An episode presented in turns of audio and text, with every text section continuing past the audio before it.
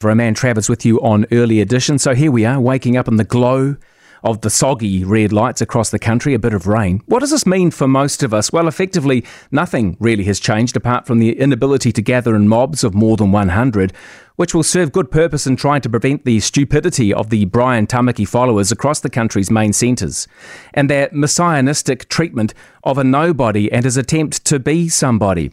Other than that, well, the only thing I've seen change in the last day is again the ridiculous propensity for people to go apoplectic at the supermarket, even though we've been told not to.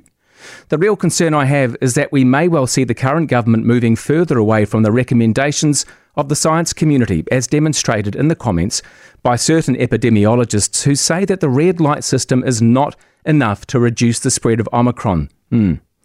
The only great saviour for us all is vaccination and getting that third shot, which at best is 75% effective against the Omicron strain. It's the only thing that will enable us to get back to some form of normality while we wait for other countries to get to the same level. The other concern I have, and it's genuine too, is the news we heard over the weekend that the government's COVID 19 fund does not have the finances to purchase a fourth vaccine if it's required.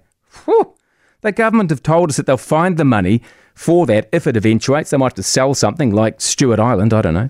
But the only thing that really concerns me is that we just need to have the money to find that across the whole country for all of us. Undoubtedly, we can't take our focus off the pandemic. But what about everything else that's been overlooked uh, in something of a convenient distraction for a government that seems bereft of the ability to improve anything other than the COVID response?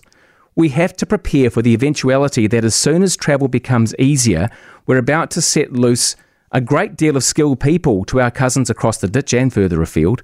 Getting anything done in New Zealand is about to get a whole lot harder.